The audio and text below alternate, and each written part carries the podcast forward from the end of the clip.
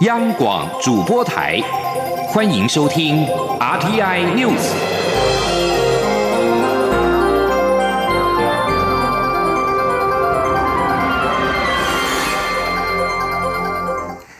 各位好，我是李自立，欢迎收听这一节央广主播台提供给您的 RTI News。中国的非洲猪瘟疫情扩大。为了防堵入侵台湾，蔡英文总统今年跟行政院长赖清德听取农委会等全责部会进行相关的简报。总统要求相关机关做好准备，并呼吁民众不要将疫区的猪肉制品带进国门，否则一包香肠就可能摧毁台湾猪肉的上中下游的产业。总统表示，台湾的养猪产业产值超过新台币七百亿。相关食品产业跟服务业的产值更是高到难以估计。如果出现了防疫缺口，不仅经济损失会相当的严重，更是民生的灾难。所以，面对非洲猪瘟蔓延，这是国安问题。这场防疫大作战必须要全民总动员。非洲猪瘟在中国蔓延，尽管十四号开始，旅客违规携带动物产品入境的罚款已经提高，但是违规的案件却没有下降。农委会今天又再宣布，明天十八号凌晨零点起，如果从非洲猪瘟疫区携带猪肉制品入境的话，首次就会开罚新台币二十万，再犯就直接开罚新台币百万元。记者郑祥云、杨文军的报道。中国非洲猪瘟疫情扩大，尽管政府十四号起已调高财罚金额，但还是有旅客携带肉品入境。为遏制民众侥幸心理，农委会宣布提高财罚金额。农委会副主委黄金城指出，十四号到十六号全国查获案件高达四十一件，显然旅客并未重视非洲猪瘟风险，因此农委会重新评估财罚基准。十八号凌晨零时起，若从非洲猪瘟疫区携带猪肉制品入境的话，首次开罚金额将从五万调高到二十万元，再犯就直接开罚一百万元。他说。啊，三天的时间就达到四十一啊四十一件，所以我们认为这个采挖基准有重新调整的一个必要。至于民众上淘宝网或其他国外购物网站购买商品时，偶尔也会被卖家放入猪肉干等试吃品。黄金城指出，若不是民众主动购买，就不会开罚。但民众收到后，切不可以随意丢弃，应交由房检局销毁。他说：“我们基本上房检局是不会裁罚他哦，那但是希望他把这一个。”啊，肉类的产品能够寄到黄检疫单呃黄检疫单位，因为你如果随便丢弃的话。或者是啊进到厨余系统的话呢，那很有可能如果有带病毒的话，就有这个危险性。黄金城也提到，违规旅客中有不少是已经入籍台湾的陆配及粤配，因此未来在飞机上的防疫广播，除了中文、英文外，也会用越南语加强宣导。中央广播电台记者郑祥云、杨文君在台北的采访报道。促进转型正义委员会今天公布成立以来半年任务的进度报告。报告指出，将建制台湾转型正义资料库，终结只有被害者没有加害者的现象。资料库预计明年十月完成。另外，促转会也将委托办理追究加害者的责任，其中包括了除垢法。促转会强调，促转条例规定追究加害者的责任，除垢法只是如何追究的方式之一，仍要透过公民共识来决定如何追究加害者的责任。记者王维婷的报道。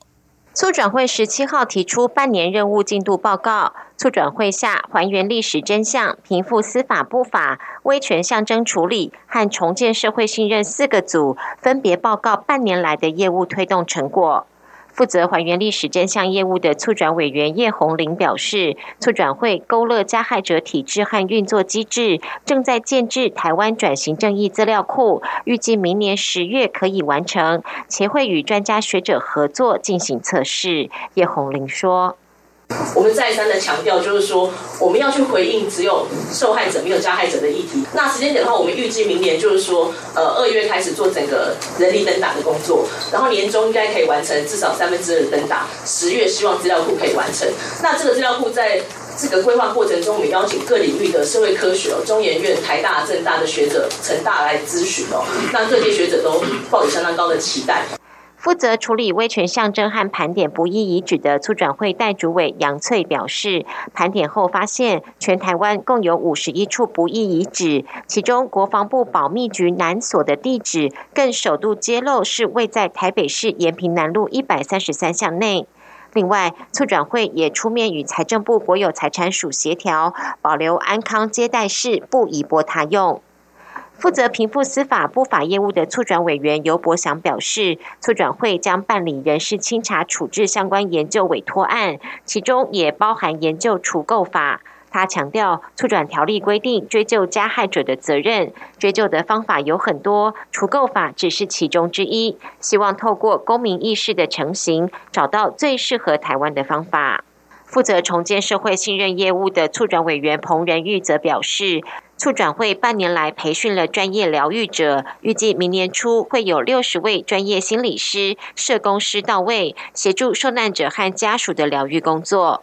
另外，针对促转会盘点全台各地各机关蒋介石铜像，但是国防部对此保留，不同意拆除营区内的铜像。促转委员尤伯祥表示，促转条例第五条规定，公共场所的威权象征应予移除，国防部应该尊重法律，配合拆除。中央广播电台记者王威婷采访报道。促转会提出的报告，针对中正纪念堂的转型，提出了包括解除现存地景威权性格等五项原则建议。对此，文化部长郑丽君表示，文化部将在今年底提出转型的初步想法，之后再进一步的和促转会讨论。另外，针对促转会表示，完成军队国家化的最后一里路，国防部应该配合拆除蒋公铜像。对此，国防部回应表示，蒋公具有其攻击跟历史定位，指国防部基于饮水思源的道理，主张维持营区的现状。中梵关系在双边签署主教任命协议之后，又有新的进展。近日传出第一起由教廷主导配合中国当局的人事调度，立委质询外交部者时，关切教廷在重大让步之后，是否会连带的影响台梵的互动。外交部长吴钊燮答询时表示，台范的互动没有问题，而且外交部持续的密切掌握各项发展。记者肖兆平的报道。民进党立委王定宇十七号质询外交部长吴钊燮时。不仅提到中华人民共和国跟教廷在签署主教任命临时协议后的新进展，也提到闽东教区地下主教郭熙景，其职位被教廷要求让位给原先不被教廷所认可的爱国教会主教詹思路。王定宇追问教廷对中共的重大让步后，下一步又会如何发展？台湾有什么预防措施？吴钊燮表示，台湾跟教廷国的邦交在短期间内并没有问题，外交部对中犯关系的后续变化则是密切关注。吴钊燮说：“所以在这个暂时性协议的状态下，暂时应该是没有问题。但是，就教廷和中国之间的后续的协商，我们都非常密切的关注。那同时，我们也跟这些友好国家、跟理念相近国家，希望能够啊共同的来看待中国国内所发生的这些事情。教廷国在对中国做这些重要让步，是我们有没有先知会我方？诶，没有。”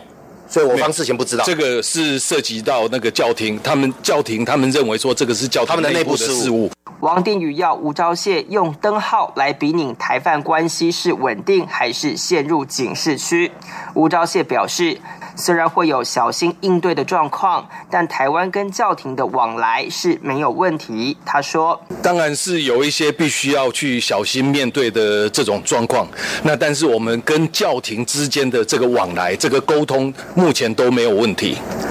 王定宇认为，目前中梵关系全是由中共总书记习近平教牌，外交部应在可掌握的面向上努力经营。吴钊燮表示，外交部有成立跨部门小组，专责讨论、留意与梵蒂冈的各项问题，当中也包含中梵议题。借此强调，外交部都有密切关注事态发展。中央广播电台记者肖照平采访报道。另外，日本外务大臣河野太郎针对台湾反核实公投的结果，认为可能会影响台湾加入跨太平洋伙伴全面进步协定 （CPTPP）。对此，外交部长吴钊燮今天在立法院答询时也表示，外交部正透过管道寻求日方的澄清，以了解日本外务大臣的说法是否真的影响台湾的权益，是否不再支持台湾加入这项协定。行政院秘书长卓荣泰今天在脸书发文表示，将在二十八号行政院年终记者会后正式离职，投入民进党主席的补选选战。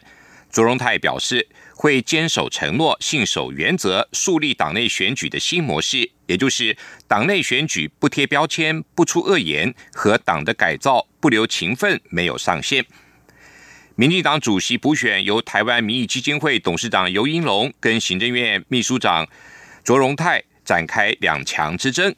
尤应龙今天对党中央也喊话，期盼党中央办理党主席的补选时能超然公正。他更期盼能够跟中生代共推卓荣泰有几场辩论，让社会大众跟党员充分的了解党主席候选人要如何振衰起弊，是要改造还是要延续旧有的路线，这才是一场有意义的竞争。另外，民进党今天也表示，针对这一次的党主席补选，将会召开两场电视政见发表会。中选会今天召开全国公投选务工作检讨会议。中选会后表示，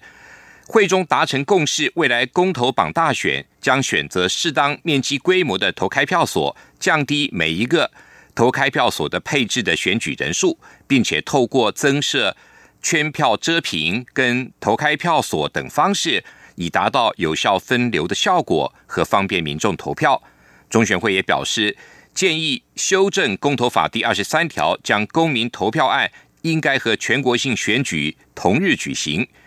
放宽得与全国性选举同日举行，赋予公投跟选举同日举行的弹性选择。另外，考量筹办公投事务的实际作业所需要的时间，公投举行投票期间，建议由公投案公告成立后的一个月到六个月。修正为三个月起到六个月内举行投票。匈牙利保守派总理奥班的政府先前通过被批评为奴隶法的新法，上万的民众十六号为此上街集会，首都布达佩斯还上演了抗议人士对警方扔掷烟雾弹、警方以催泪瓦斯回击的景象。奥班政府先前通过的改革，让雇主可以要求员工一年的加班时数从两百五十个小时大幅提升到四百小时，雇主还可以延后支付加班费长达三年。愤怒的工会跟反对党因此号召抗议，政府则表示，缺工雇主需要这样的改革，想要加班的人也能够获利。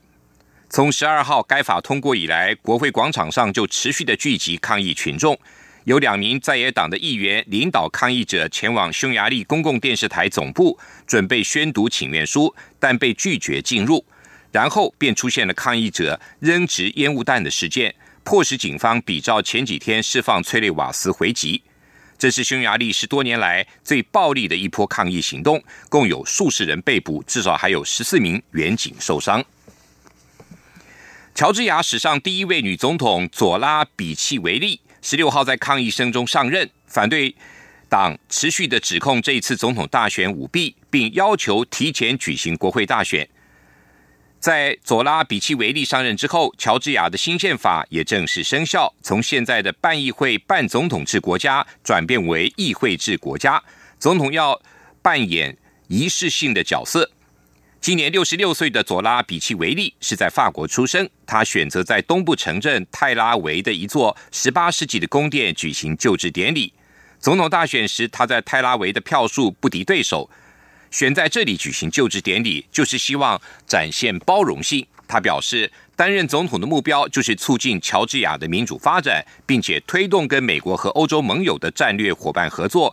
对抗俄罗斯。叙利亚国营媒体报道，非洲国家苏丹的总统巴希尔十六号抵达叙国的首都大马士革访问，这是自叙利亚冲突展开以来第一次有阿拉伯国家领袖访问叙国。官方的照片显示，叙国总统巴希尔到机场欢迎巴希尔。此前，在二零一一年的年初，在要求巴希尔下台的抗议席卷利比亚之后。叙国开始了陷入冲突，许多阿拉伯国家后来便闪避巴沙尔。这里是中央广播电台台湾之音。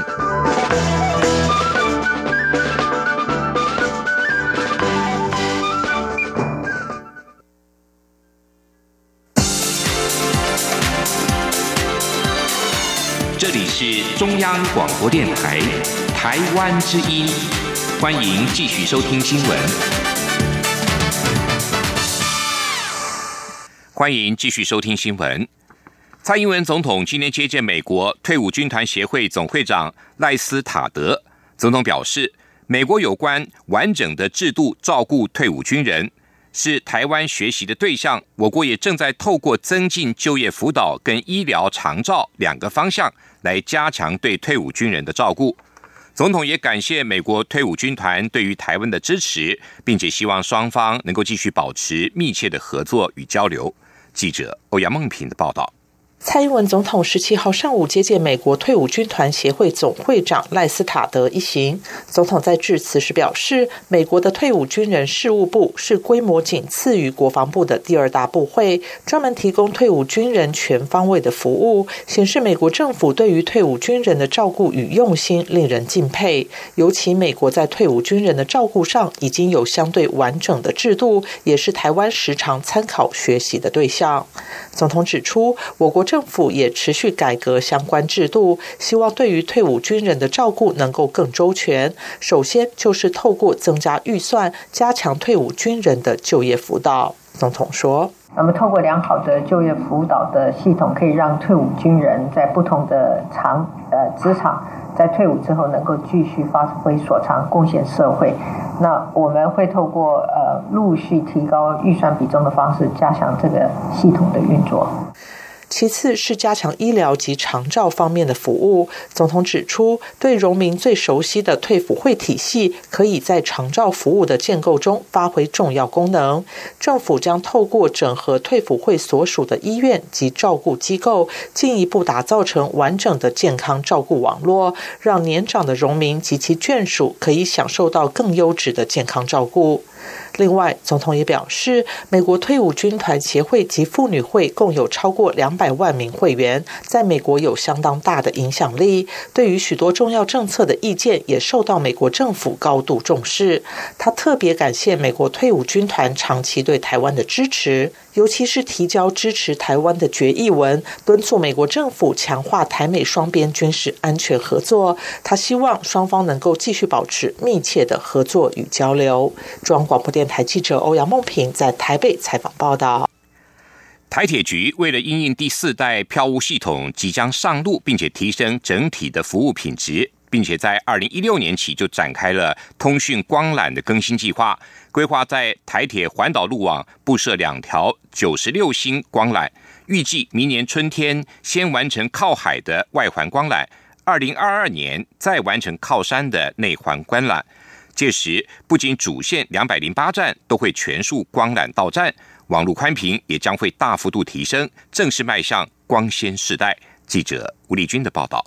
肩负环岛铁路运输重任的台铁，自一九七九年起以铜缆建制电气化电讯系统后，一九九九年再因应需求，陆续改为十二星、二十四星、三十星及四十八星等光纤电缆。不过，由于两百三十六个车站中仅有五十四站有光纤投落站，其他站间仍需以铜缆传输，扩充困难，加上铜缆易受电磁干扰，影响通。讯品质传输量也不足，管线体积又大。就光缆则因种类多且以鱼鳞使用，传输品质同样参差不齐。为此，台铁电务处于前年展开通讯光缆更新计划，规划在环岛路网靠海的外环及靠中央山脉的内环，分别布设两条九十六星的光缆。预计明年春天先完成外环环岛光缆布设，二零二二年再继续完成内环环岛光缆。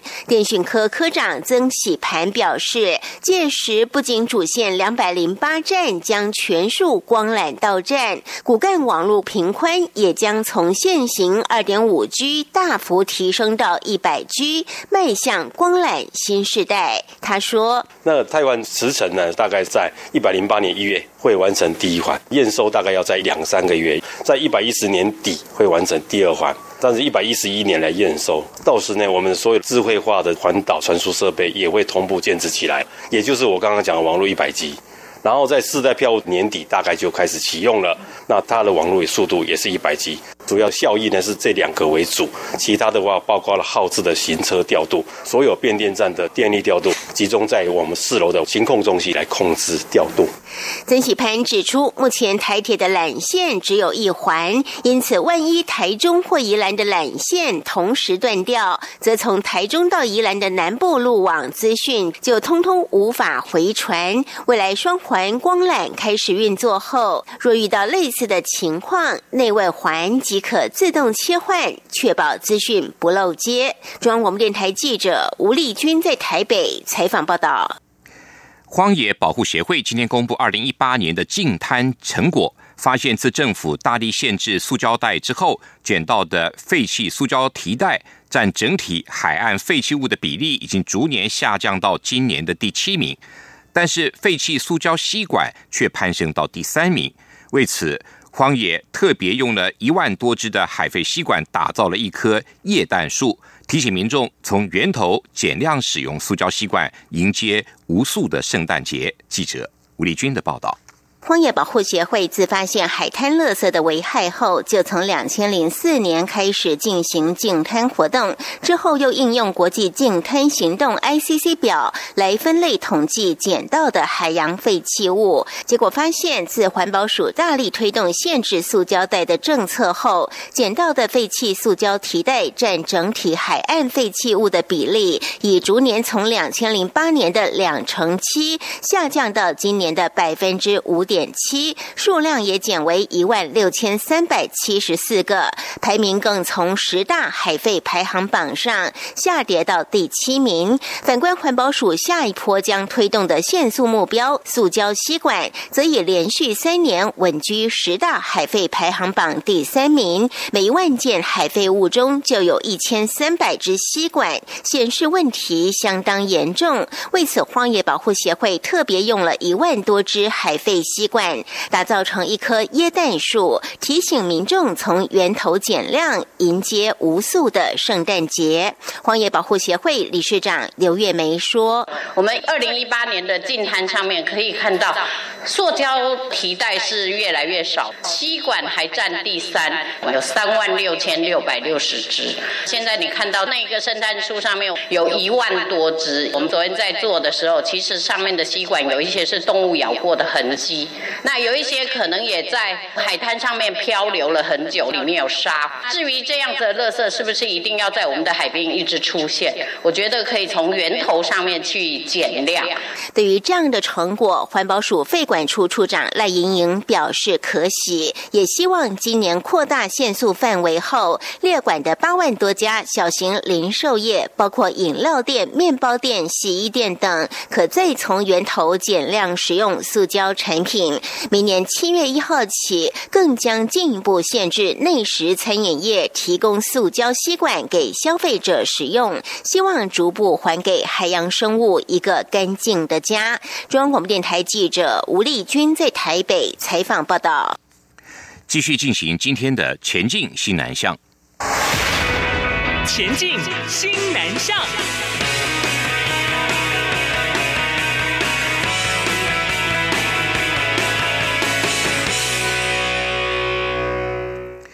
台北市政府推动南洋北流，台北市 ICT，也就是资通讯南钻人才汇流计划。这个学年度呢，共收了二十一名印度跟马来西亚的学生来台湾就读研究所，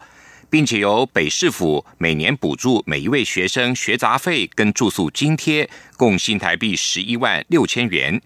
将来学生毕业之后，会留在台湾工作两年，以扩大台湾的软实力。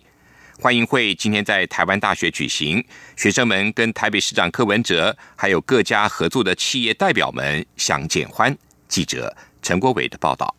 培育资讯及通讯科技人才，台北市政府发展南洋北流 ICT 南钻人才汇流计划，补助印度及马来西亚的学生到台湾就读台北市立大学、台湾大学、清华大学、交通大学、台湾科技大学或台北科技大学的资通讯相关学系的研究所，每年将补助学杂费新台币八万元，住宿津贴三万六千元。学生毕业后将媒合到和硕、人保、台达电、华硕、英业。达、广达、研华或大同等十三家合作企业工作至少两年。来自马来西亚参与这项计划的学生周俊杰，先前就读嘉义大学，现在台北市立大学运动健康科学系研究所毕业后，想留在台湾工作。因为现在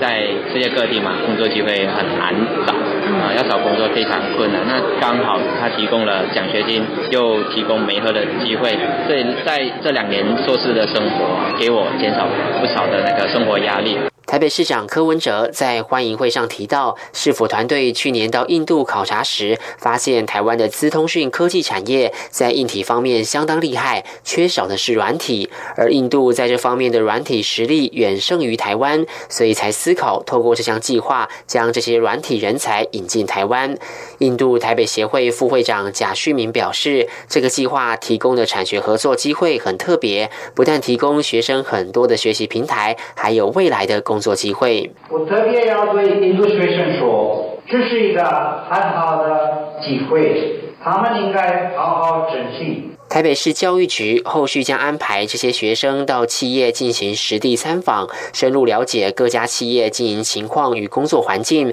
并让学生清楚台湾的就业规定，再进行实习、攻读或就业的媒合活动。教育局期盼这群学子未来能有助于台湾产业拓展国际市场。中央广播电台记者陈国伟台北采访报道。联合国定十二月十八号为国际移民日，也是我国的移民节。教育部为了展现东南亚七国高级中等以下学校十四万多名新二代教育学习成果，十五号在国立台北科技大学附属桃园农工高级中等学校举办了一百零七年度新住民子女教育成果展。教育部政务次长范训律表示，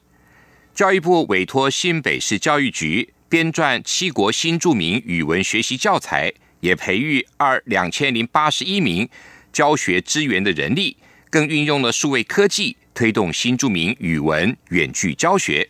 范训律表示，国际移民日以及我国移民节